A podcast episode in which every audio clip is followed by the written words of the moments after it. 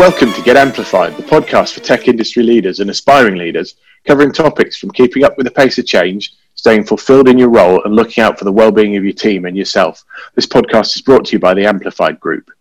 As always, we're virtual, so I'm in soggy bucks, actually quite sunny today. Vicky, I think you've changed it up and you're in deepest, darkest Manchester rather than deepest, darkest Oxfordshire. I am, that's right, Sam. I'm, uh, I'm just about to go and do a client workshop, so it's great to be able to do this virtually. Great stuff. And Shah, as always, you're in the Netherlands? I certainly am. Hi, Sam.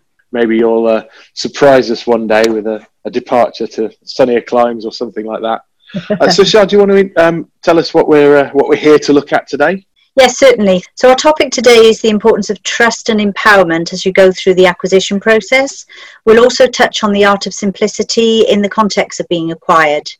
And with his experiences in this area, I'm really delighted to introduce our guest today, James McNabb. So Vicky and I had the pleasure of working in James's team many years ago, and in fact, we're only discussing James as a leader. We both agreed that we had huge respect for James as a leader, and that goes without saying. But as a manager, James was so supportive, and he always we always felt as though he had our back.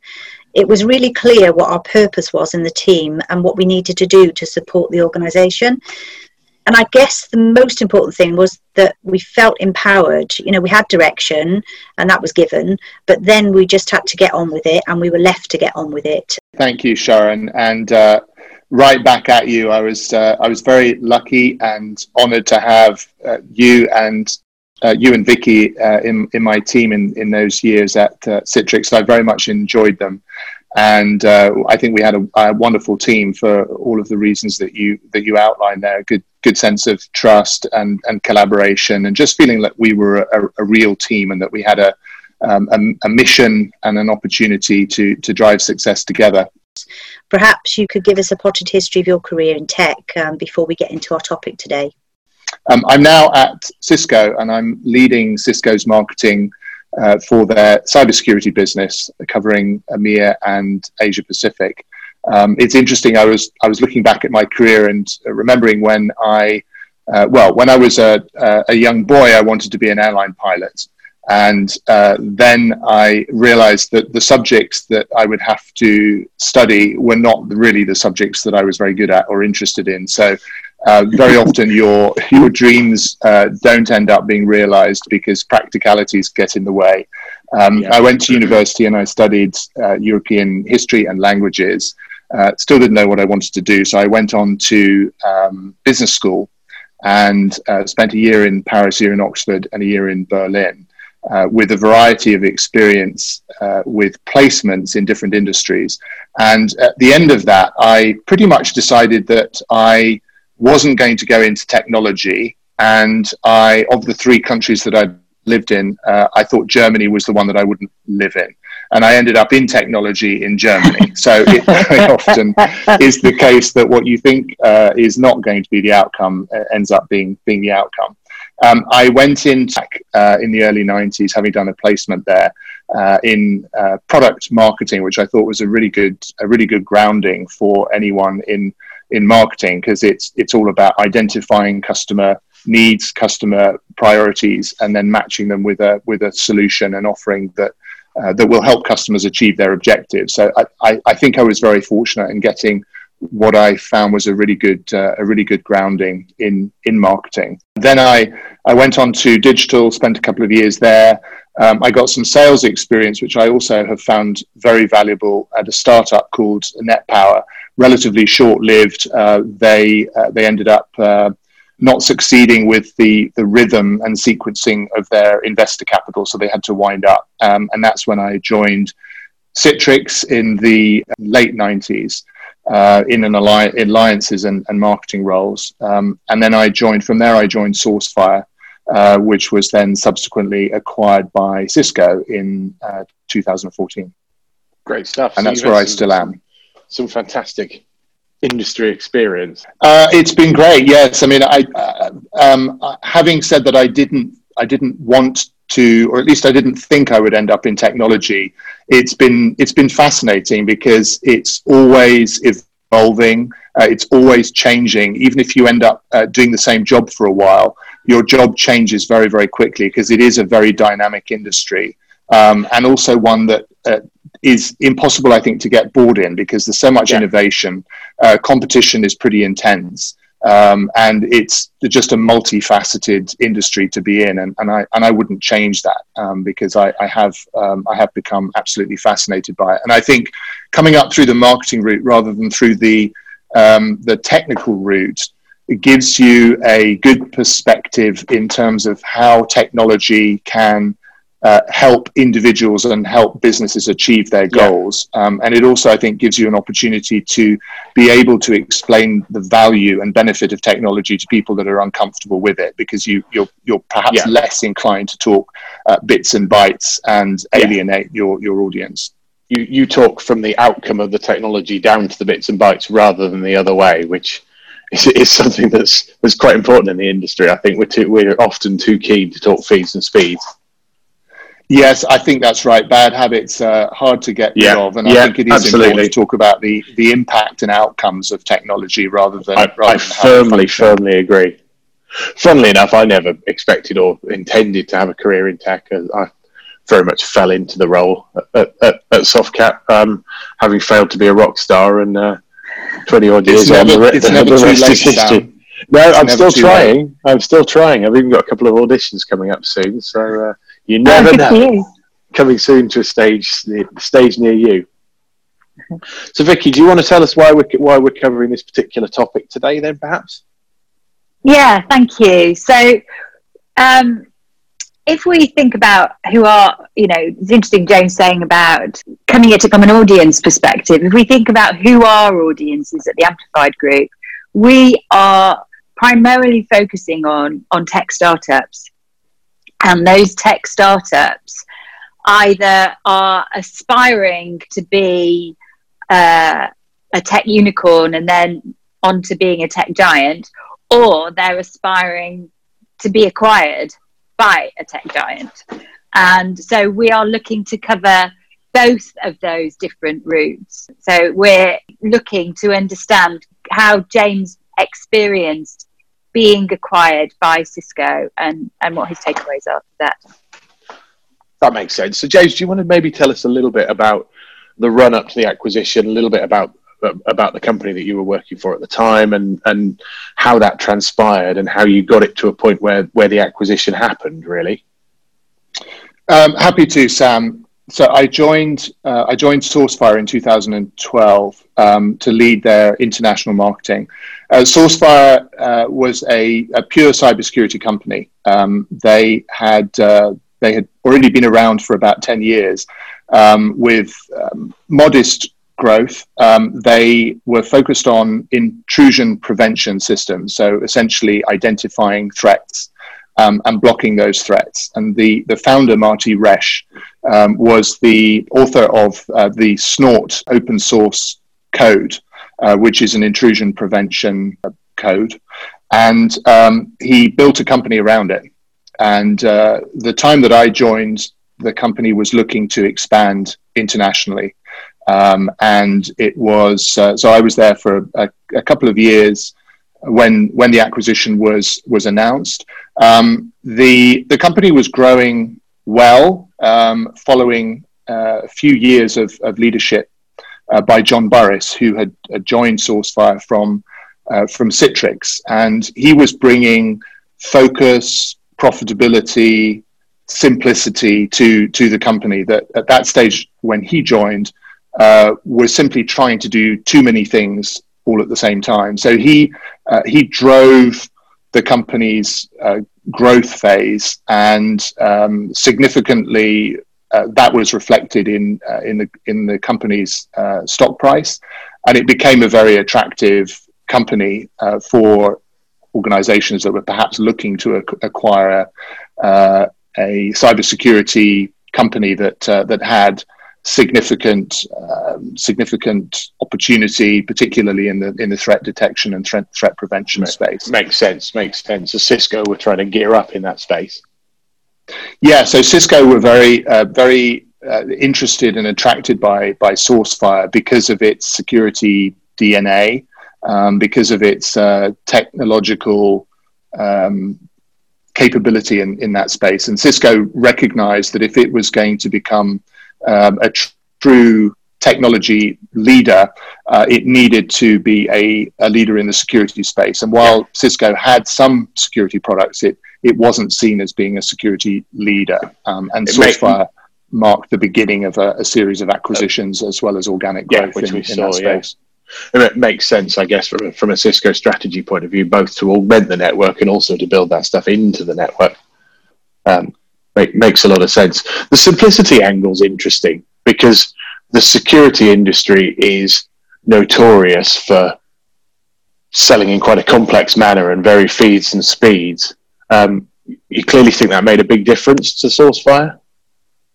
It uh, it really did. Um, before I uh, joined, when when John Burris was appointed the the CEO in the um, it was about 2008 2009, he came in. He found a company that was uh, had a huge amount of potential, had great technology, um, but uh, it, it wasn't uh, it wasn't as focused as it needed to be. And um, uh, one of the things I admired and learnt uh, a lot about from from John as his time during his time at, at Citrix leading worldwide sales and then subsequently at SourceFire was he um, he was always very focused on a very small number of, of things and uh, uh, somebody somebody gave me a tip once when I was writing an email to John and they uh, they said to me John will will never scroll down on an email. so Brilliant. if you've got something Brilliant. to say, makes make sure that you make sure that you make your point quickly in the email because if it's yeah. below the, the, the screen, below the, the virtual fold, as it were, he, he will never read it. And he applied that, that degree of simplicity when, when he arrived at SourceFire and he identified three priorities. One, driving profitability, so making sure yeah. that people in the company understood about the importance of managing expenses. Um, secondly, um, really pruning and focusing on on the channel as a route as a route to market. Uh, their channel strategy was um, was not was not focused at the time. And then thirdly, international expansion to uh, give them a route to growth and remove their their dependence on on the business in the US. So he he ruthlessly got the company to focus on those three areas um, and cut out an awful lot of other programs and initiatives that were underway. Um, and that ruthless focus led to uh, led to very clear success by by just ensuring that everybody in the company knew where they were going and was contributing to uh, to success in those in those three key areas. that makes an awful lot of sense. That makes an awful lot of sense. I think that that approach is is underrated, especially in our uh, our sometimes over complex industry. I love the idea of the you must get it in into the first 10 lines or whatever of the email. I think that that's just brilliant. It's like yeah, a, good good discipline. The, the, kid, the kids today would refer to that as TLDR. Vicky, you've got a little. Uh, I have, yeah. Snippet there. So it's really interesting that that you talk about the fact that John Burris had three priorities, James, because we find with many of the clients that we work with, one of the main things that we need to do is help them understand that they're trying to do too many things. And actually, if, if you have more than three priorities, then you don't have a priority. And working with a leadership team to identify what is the most important thing that the organization needs to do. And if you can do that, and that everybody in the organization has the clarity that they know what the most important thing is. Even if they're not working on that, that's not part of their job. They know that they mustn't do anything to stand in its way or to hold it back because that's when silos really start to kick in and, and hold business up. So we are going to cover this cover this in much more detail on another podcast, but it is just it's I think um, the art of simplicity by John Burris, um, and you know, it's, it's such a, a loss that he's he's no longer on this earth. But it's is such a it was such a thing for me certainly to to learn. And I thought at the when I first saw him um, working like that that there was no substance there but actually it was pure genius the simplicity that he, he brought so i think that's a for me was a, a the, the, the, opposite is actually true in that he's, he was clearly yes. all substance and no fluff yes, and knew exactly how to communicate it for people yeah. to remember it and be able to act on it, whether it rather than it getting lost in too many priorities. So yeah, such absolutely. a rare rare skill. Yes, it is. So, James, what was your experience of going through the acquisition and, and becoming part of, of Cisco? In, in particular, was there a, a common vision between the organisations, how Sourcefire fitted into the Cisco strategy, and, most importantly, seeing that through a customer lens? Uh, there, there certainly was. Um, I mean, my my reaction when I heard about the um, the intended acquisition was um, you know, first of all, I was. I mean, you, you always have at the back of your mind that if you know if you're working for a a relatively small, fast-growing company um, that has proven to have solutions that, that customers want, um, acquisition is always going to be uh, yeah. a possibility, and in, indeed, it's never time, off the table, is it? Probability, yes. It's just the timing. You you never quite uh, you, you never quite expect it on the day that it happens. So my yeah. you know my first reaction was um, was a bit of shock because I was I was really enjoying the time at Sourcefire. It was a company with a uh, with a great culture, um, really committed people, and just a great a great environment. Um, so the first reaction was shock. The, the second reaction was, well, if we're going to be acquired, uh, Cisco was about the best uh, company I could think of in terms of a cultural fit. Um, and I'd worked with Cisco when I was at, at Citrix. Um, I, I wouldn't say I knew the company well, but what I did know um, I, I found uh, I, I, had a very positive perspective on the company. I thought that culturally it had a good reputation, and my interactions with people at, at Cisco had always been positive. So my, my reaction was, well, if we're going to be acquired, Cisco is probably about the best company that, that, that it could be. Um, but Cisco was a huge organization. At the time Sourcefire was acquired, it was around about 600 employees and Cisco was around 75,000. So wow. it was an entirely different environment just in terms of, of scale and, and scope. But to answer your question, I would say that the uh, common vision was Cisco yeah, had a had a, a, great history and was a very successful company focused on um, on networking technologies and recognized that it needed to in, invest in security and become known as being a leader in security. And that was the DNA and the role that Sourcefire brought. Sourcefire was uh, had a great deal of credibility in the security space. It was hundred percent focused on on cybersecurity, and that formed the basis for what was what was going to be a good a good partnership. Uh, so I think it was clear in terms of the objectives uh, from from both sides. And I guess, like any acquisition or any coming together of, of two organisations, there were probably some good bits and some bad bits. Um, anything in there you do differently? Um, well, I'll start. I'll start with the positive, and I would say that, um, and this I, I, have to say was uh, a very pleasant surprise. Cisco uh, treated the acquisition as um, as a partnership. So we didn't feel like an acquired company, even though obviously, you know, we were the acquired yeah. company, but we had a seat at the table and we weren't given the, br- the blueprint for, for the acquisition and the integration and, and given our marching orders.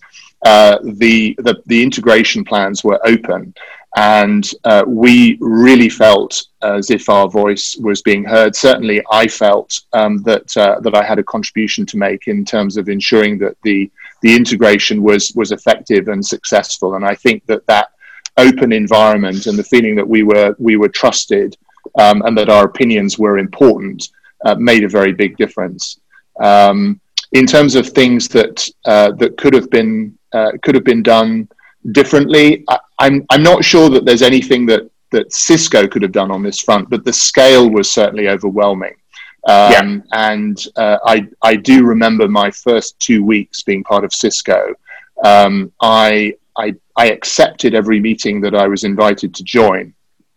And um, I spent two weeks in that meetings. could be a disaster. many of which I thought I, I, have absolutely no idea why I'm in this meeting. I don't really understand what the meeting is about, and I don't think I have a role to play.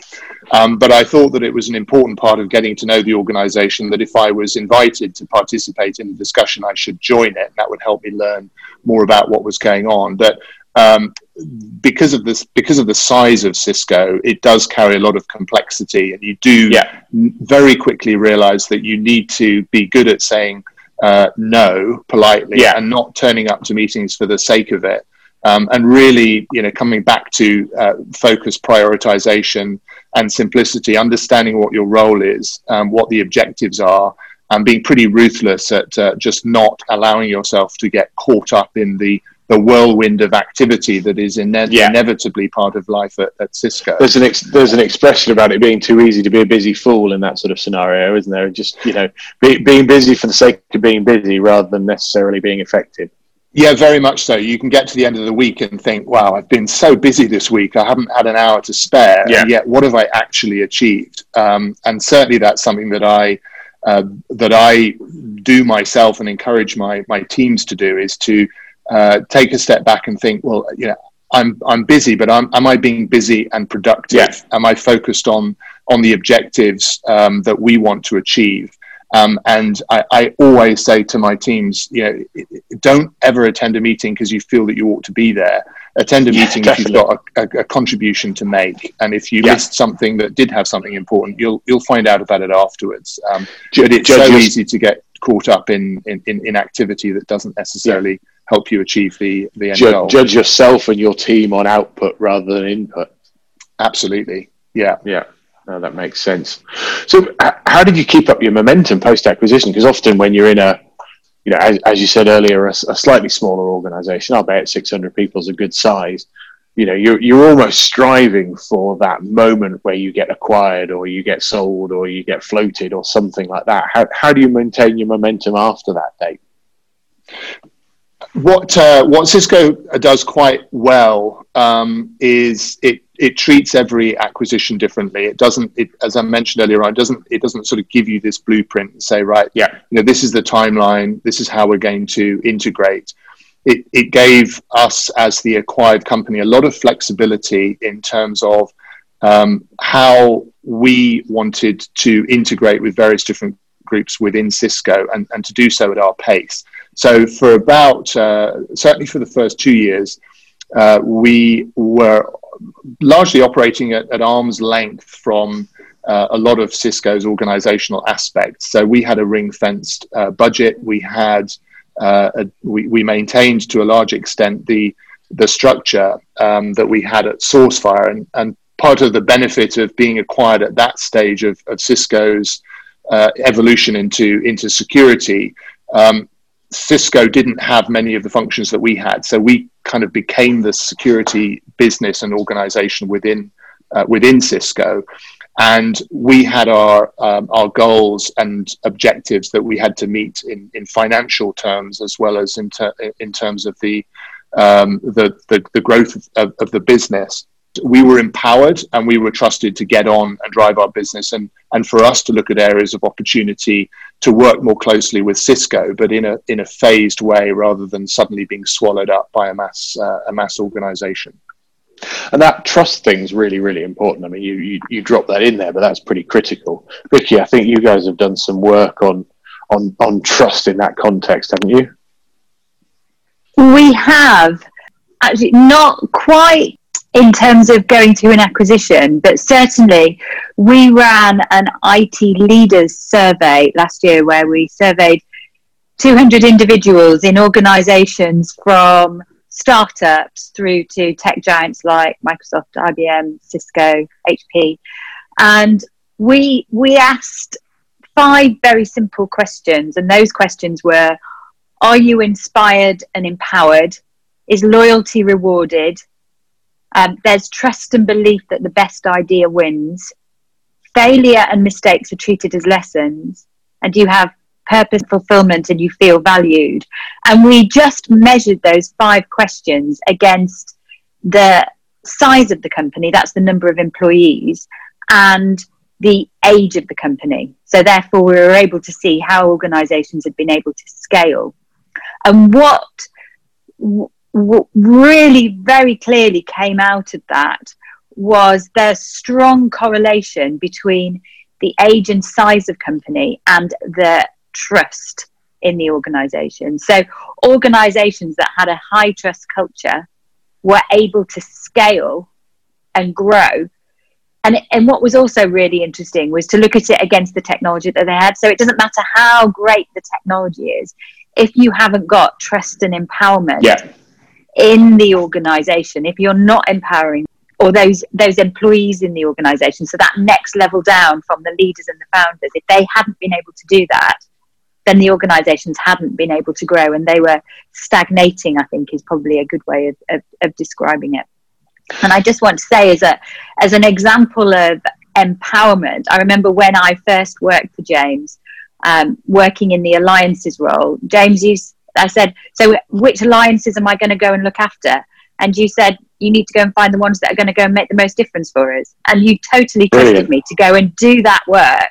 And i came back and went i think we need to go work with microsoft. Yeah yeah. I, I guess you might have been right. Yes i think so. But that was a great example of having that clean sheet of paper and having that trust to know yeah. that i needed to go and do the right thing comes back to the simplicity thing as well doesn't it you know you've it got does. a direction of travel yeah. everybody's pulling in the same direction as a, a manager or a leader, give your people direction and then get out of their way. Yes, and James was very good at that. Fantastic. well, James, I think it's it's human nature, isn't it? I mean, you if you're we spend a lot of time um, with uh, with work in our lives, and uh, if you can if you can give people within your team the feeling that you're not giving them a set of instructions, but you're allowing them to shape uh, the future not only of what what they're what they're focused on, but helping them to feel that they have an important role. They're really making a difference within the organization. You'll get uh, you'll get a huge amount of energy um, and a huge amount of creativity um, from from people that you're working with. So I think that uh, that sense of empowerment um, and the and the sense of trust. But importantly, in that is is is always supporting your team because if you give them that degree of flexibility you've got to make sure that you support them when when things don't work out well and they won't always work out well. Um, and and I think that you've got to ensure that your teams feel that you will you will support them um, and that you in turn will be supported uh, where where needed. Because I think when things don't work out that well you actually end up learning an awful lot more than when things work absolutely perfectly, which of course they, they rarely do. But I think there's as much to be learned from from things that uh, are, are, not as successful as you would wish as, as initiatives that, that do prove to be successful. I, I agree with that. And actually, the one, you know, as I said, one of the questions that we asked in our survey was about failure and mistakes being treated as lessons. And that hmm. actually mm. scored the lowest of all of the questions that we asked. And I think there's a lesson to be learned definitely is. Yeah, but and you know, I think it's it's also a, a good time to to talk about trust in the way that we define it, or actually Lencioni describes it, and the way you've just talked about it, James. So we haven't used the same words, but actually, it's how we would describe it, which is vulnerability based trust versus um, trust in the way that people tend to think of it in business, which is predictive trust. And predictive trust is I know Vicky's going to come and she's going to deliver this because she's done that in the past, or she's going to turn up for this call on time because this is what she's done in the past. So I can predict that behavior. When we talk about vulnerability based trust, it means it's a safe place that you can say what you really think, that you can be unguarded, that you can say, do you know what? I'm not actually very good at that. Can you help me? Or I've made a mistake and and feel it's safe enough to be able to say I've made made that mistake. So so that's how we really define trust, and you know that's the environment that you've just described brilliantly there, without even using the language that we've just talked about. Yeah, I, I absolutely agree with that, and I think an important um, an important part of that is encouraging uh, your teams to openly share uh, what they would consider. I wouldn't I wouldn't necessarily term term it failure, but um, whenever we have uh, review meetings, um, of course, we focus on successes and what were the keys behind that success and how can we replicate that success, but also encouraging team members to give examples of things that were not successful um, and to learn uh, from that experience as well. So if something didn't succeed, um, why didn't it su- succeed? What can we learn from that? Um, and, and how can we ensure that we are um, learning from each other's lack of success so that we don't we don't make the same mistakes inadvertently. And I think doing that in a safe, trusted environment, um, if you can make that the norm, then people are quite happy to talk about things that didn't work out because they know that it's actually part of the learning experience and they're contributing by sharing the initiatives that they're not proud of because they didn't work they didn't work out the way uh, that they wanted them to but they can then feel proud that they were brave enough to then share it, and that in turn will have a positive impact on um, on on the on the organisation and on the business. It's not failure; it's experimentation and innovation. Much much nice. more positive ways to describe it. Yeah, absolutely, yeah, Sam. Well yeah. said. that makes sense. Um, so you're at Cisco now. What would your three takeaways be, in your opinion, of a successful acquisition? What would your advice be for companies either acquiring or, or being acquired into a larger organization? Um, well, definitely, I would say alignment of cultures, um, because you can you can acquire a company for technology, but if the cultures of the organizations don't match, then it's going yeah. to be very, very hard to to to get the the acquisition to be effective, and and that's certainly something that. Uh, that Cisco knows extremely well, um, and and I think the, the the good thing about the way that Cisco approaches acquisitions is that it knows that each one is going to be different, um, but making sure that that culture fit exists before they even agree uh, to uh, to a partnership is is pretty important. Um, and partnership is is the second aspect, I would say. Uh, if you want an acquisition to be effective, you've got to embrace the company that you're inquiring um, and and make them feel welcome. And don't assume you've got all of the answers because, by definition, if it if it's going to be an effective integration, it needs to be a two way partnership. And you're acquiring a company uh, not just because of the technology, but it, even if technology is the primary driver the people within that organization are the ones that created that technology. So if you want that technology to uh, to succeed, you're going to need them to be uh, Absolutely. to be partners. So um, ensuring that there's a, a, real culture of partnership where they have a seat at the table um, and they can feel that they've got skin in the game uh, is is critical. Um, and then the third one is um, uh, is ensuring that the the integration uh, is multifaceted across each function and that each function has a designated uh, integration owner uh, who feels that they've got uh, skin in the game, that they have responsibility to uh, raise concerns and that they are uh, at the, at the they, they've got a, a driving role to play in ensuring the success of the integration. So, not just treating it as one company, but looking at the individual functions within that company uh, and ensuring that there is um, uh, representation at each level. To wrap that all up, I'd say you know keeping an open mind as well. Um, you've got to constantly look at ways to to be agile during that process. You may have developed a plan. You need to be open to uh, adjusting the speed at which yeah. the acquisition integration takes takes place. Great, James. That was brilliant. Thank you. Really, really good. Um, so, Shah, you were going to do the hero. Yes, certainly. So, it's something we introduced on the podcast that we really like. Um, our brand identity at the Amplified Group is a little stick man, and we, we named him Hero. So, we thought it'd be really nice to ask our guests uh, who their hero was. And this could be anybody from a motivational speaker, somebody that you've always admired, or even somebody just as simple as the guy that served you your first cup of coffee to get you going in the morning. So, with that, James, sorry to put you on the spot, but maybe you could tell us who your hero is. Uh, yes, uh, Sharon, it's a it's a difficult one um, because, of course, yeah, all of us have so many influences during during our lives, um, but I, I, um, I will talk about my dad, um, and and the reason for that is that I learned a lot from from him, uh, from a from a uh, f- from a personal perspective and also from a business perspective, even though our careers have been completely different. So um, my dad was a fighter pilot in the Royal wow. Air Force, and then he um, he went into commercial aviation um, as an airline pilot. Um, and then to, towards uh, uh, the, the latter part of his career, he was a, a training pilot.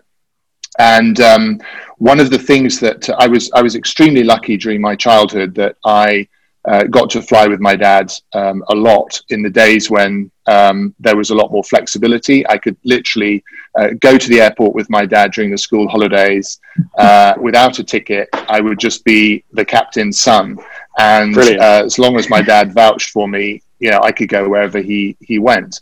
Um, wow, what an experience! It, oh, it was fantastic. So I, I spent so uh, much time during my childhood in in the cockpit, uh, right behind my dad, and uh, yeah, I I loved it. I found it fascinating, and um, one of the things that struck me was how calm uh, my dad always was, even uh, in moments of duress. I remember when we were uh, taking off from Barbados to come back to London, and there was um, an engine fire. And so there are all these alarms going off in the flight deck. And I was uh, watching my dad, and in what was obviously quite a stressful environment, his ability to stay calm and just uh, look at the situation and deal with the situation as well as working effectively with uh, with his team, the other two members of the of the flight crew, the first officer and the and the flight engineer, and validating what they were doing together, um, as opposed to him having all of the answers. So constantly checking what they were doing, talking openly about the steps that they were taking, and not once during that uh, occasion was there did I mean I knew my dad obviously very well, and what struck me was that. Uh, I could tell in the way that he was behaving and in his voice that he was indeed calm um, and everything was in control. So there wasn't. I found the experience extremely exciting, but not once was was I afraid because I could see that there was this calmness and professionalism uh, with the with uh, amongst the flight crew, and that uh, I think rubbed off on me in the sense that when uh, when I'm in a stressful environment, I, I I I always try and stay calm um, because it actually doesn't help if you get it doesn't help if you flat, get stressed and yeah you're you're just flaming the flaming the the the, the, the fire. Um, so always staying calm, even in an environment that is uh, innately stressful, is something that uh, that I that I learned from him, and and I always try and replicate, even if uh, if I'm I may not always be as successful as I would like. So um, yeah, that uh, that would be that would be the reason for choosing him as as my hero. James, that that insight means an awful lot to me because I absolutely can acknowledge the fact that you are very calm as a leader. Absolutely. Having worked for you yeah. for many, many years, you always, even when there was a, a panic or so, there was a, um, a fire drill, as we as we like to call a metaphorical it. engine uh, fire. Yes, um, you always seem very calm, in control, and you know you do definitely look up to people like that. So that was a great insight. Thank you, James, for sharing that with us. I really appreciate it. So um, with that, I'm going to hand back to, to Sam to, to close us off for, for the day. I do find myself wondering if any of those moments of duress in the cockpit were due to having a small boy fiddling around with the controls in there. You've left that bit out of the story. Maybe. But I did. Uh, I did always. Um, I probably drove my father uh, to frustration because I would I was always impressed by how many dials and buttons yeah. and switches there were in the flight deck, and I thought there's no way that anyone could possibly remember what each of those buttons and dials do. So when we were uh, spending many hours crossing the Atlantic, I would randomly pick a button and say to my dad, "What does that one do? What would happen if I pressed it?" He would, a, he would, always have an answer. maybe I wonder if all... made it up, James. That's exactly what I was thinking. Thanks, James. That that was absolutely really, really appreciate your insight. I think that was just just fantastic. You got a wealth of experience there, and and clearly much loved by by Shah and Vicky for your your time with them. So we really appreciate you joining us on the podcast. Very good of you to to spend the time with us. Uh, and to everybody out there, thanks for listening to Get Amplified from the Amplified Group. If you liked it, please be sure to subscribe, and we'll see you next time.